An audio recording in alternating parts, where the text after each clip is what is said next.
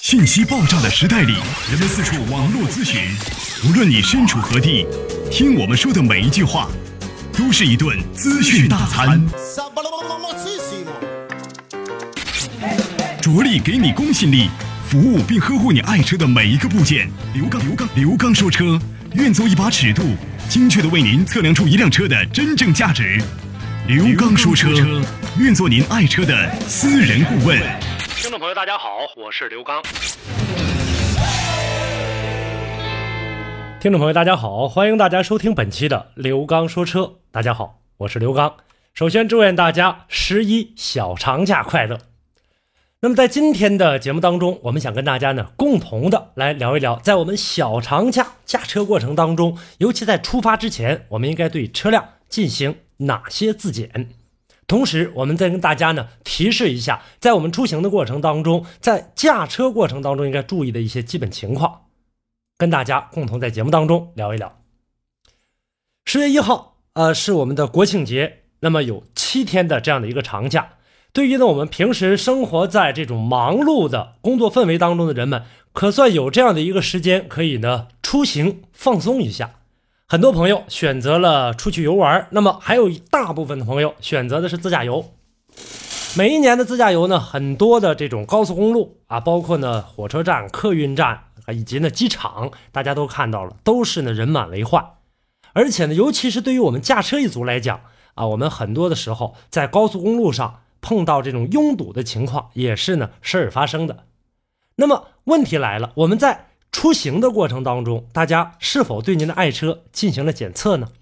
我们今天的节目当中跟大家呢做一个提示性的这样的一期节目。其实呢，大家呢对这样的出行应该说呢一点也不陌生，而且呢在出行的过程当中，对于呢检查自己的车辆也都是呢啊有各自不同的看法。所以呢，今天呢就一些主要的一些事项，我们跟大家共同来聊一聊。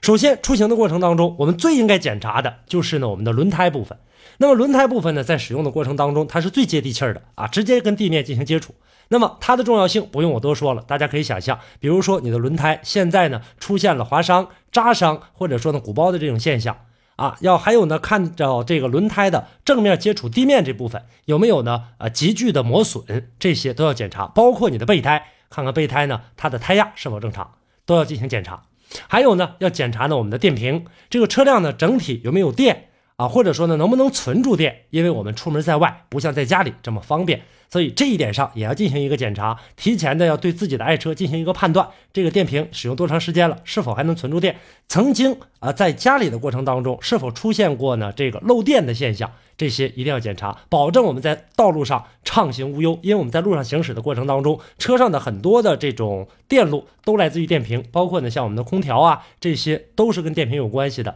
而且扔一夜之后，能不能够第二天早晨更顺利的打着，这些都要检查。还有像我们的呃各种油液，像刹车油啊、呃这个机油啊、防冻液呀、玻璃水啊、这个转向助力油啊，这些都要进行一个检查。很多朋友认为说，那我刚刚换完，这些也一定要在提前做到未雨绸缪啊，进行的一个很好的检测。如果说呢还怕缺下哪个东西的话，一定要记着啊带好这样的一个随车的这样的一个油液。啊，相对来说比较好换，当然这个要根据你车辆的一个故障。如果说车辆呢经常说呃这个使用玻璃水的话，那 OK，在车里面备两瓶就好一些了。还有呢，像我们的安全系统，包括我们的刹车系统、制动系统，这个不用我多说了吧？呃，刹车盘、刹车片这些都要检查是否出现过啊这个。磨损不均匀呢？是否出现过呢？这个裂痕呢？那这个时候，如果自己啊这个掌控不了的话，那么到修配厂师傅那里，让他给你检查一下。包括呢，呃，像我们的这个刹车油路、刹车泵啊，这些都要进行一个检查，它的制动距离啊，是不是能够保证我们安全的驾驶？还有呢，各个皮带的现象，像我们的这个正时皮带呀，像我们的发电机皮带呀，如果说车辆的年限比较老一些，存在着老化龟裂的现象，因为毕竟是橡胶件，你在呢这个长途行驶的过程当中，它的这样的一个负荷是比较大的，一旦出现了这个皮带断裂的话，那很有可能就把你扔路上了。所以说这一点一定要重视起来。包括呢，我们在出行之前，像我们的这个底盘检测也要检查。那高速长距离行驶的过程当中，底盘悬挂它会承担很大的压力，因为我们车上随身携带的物品要比平时出行多得多啊，我们的这个衣物啊，随身的携带的一些备品呢，都要检查。那我们检查什么呢？检查下面把车辆呢升起来之后，像这个发动机的油底壳啊、变速箱的部位啊，有没有漏油的，以及呢，在我们平时使用过程当中，底下呢底盘部分是否有个磕碰。那排除之后呢，还要看什么呢？像轴承啊、下支臂啊、转向拉杆啊、球头啊、啊这个减震呐、半轴啊，以及呢一些胶套子呀有没有老化的，这些都要进行检查，呃，保证在路面上能够更好的为我们服务。刘刚说车节目现已开通打赏功能，只要您觉得节目敢于说真话，为百姓用车真正的提供方便，能够给您带去知识上的收获，请利用收听过程中的打赏功能，对本节目予以鼓励支持。在此感谢已打赏的听友们，刘刚说车节目会为大家更好的服务。剩下的呢，还有像什么灯光啊，在夜间行车的过程当中，而且呢，远离自己的这个家乡到另外的一个城市去，那这个时候呢，路面上在夜间行驶的过程当中，你不知道呢啊，你去的这个目的地城市，它那里的这个路况会是什么样？尤其在晚间行车的时候，所以说这个灯光一定要保证啊，自己能够呢更安全的这样的一个驾驶。还有呢，在我们呃出发之前，我们把发动机里面的这个通过检测电脑进行检测，看看是否存在一些故障。如果有的话，及时的把它的这个清除掉。包括呢有一些数值是否都正确，这个也都要检查。还有呢，像我们的随身的这个呃随车的这种呃便携工具，像什么千斤顶啊、螺丝刀啊、这个火嘴扳子呀、钳子呀，这些都带上。包括什么灭火器呀、三脚架呀。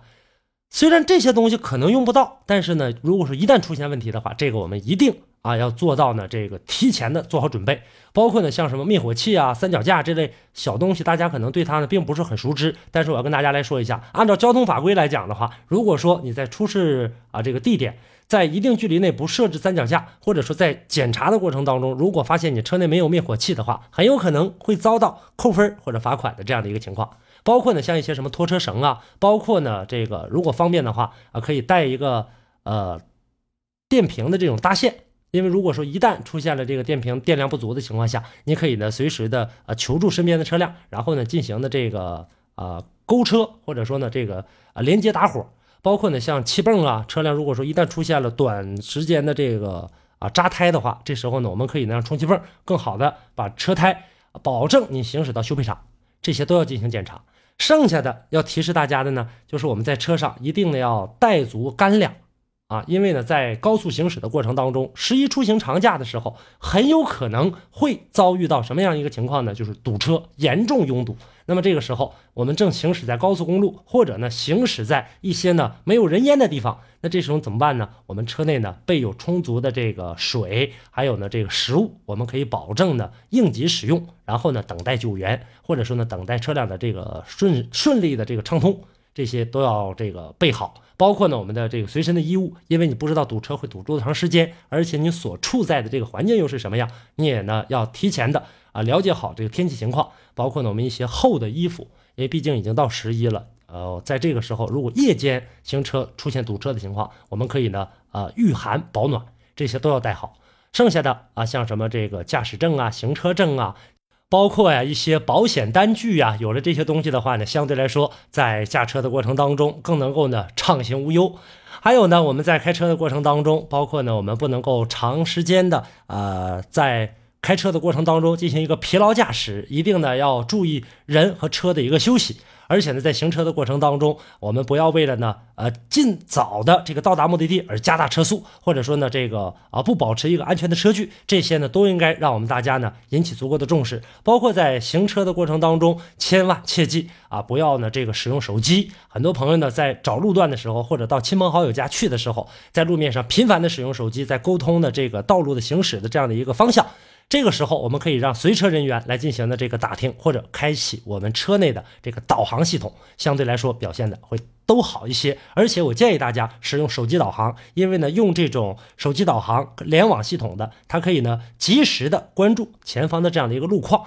给我们大家呢干带来呢更精准的一些路况信息。这就是呢，在今天的节目当中要跟大家来聊一聊关于十一出行期间我们应该注意的一些基本事项，希望能够给大家予以帮助。还有一部分朋友呢，在十一长假过程当中不使用自己车辆出行，那么车辆呢会长时间的在家里呢进行搁置，这个时候我们也要注意一些事项，比如说呢，我们要保证胎压的充足，同时我们在停车的过程当中一定呢要不碍事啊，找到一个。呃，非常安全的这个停车地带来进行停车，最好呢有自己的车库，或者说呢这个停车位。另外呢，我们在停车的过程当中，一定呢要留下自己的联系方式啊，为了呢不给其他人添加更多的麻烦。我们呢在锁车之后，一定要检查一下自己的这个车窗，包括呢车内的贵重物品是否呢已经啊拿出车外。这个时候保证我们的财产安全。另外，我们会在十一之后跟大家呢安排一期呢，我们车辆在。长途驾驶回来之后，应该呢注意检测或者保养什么？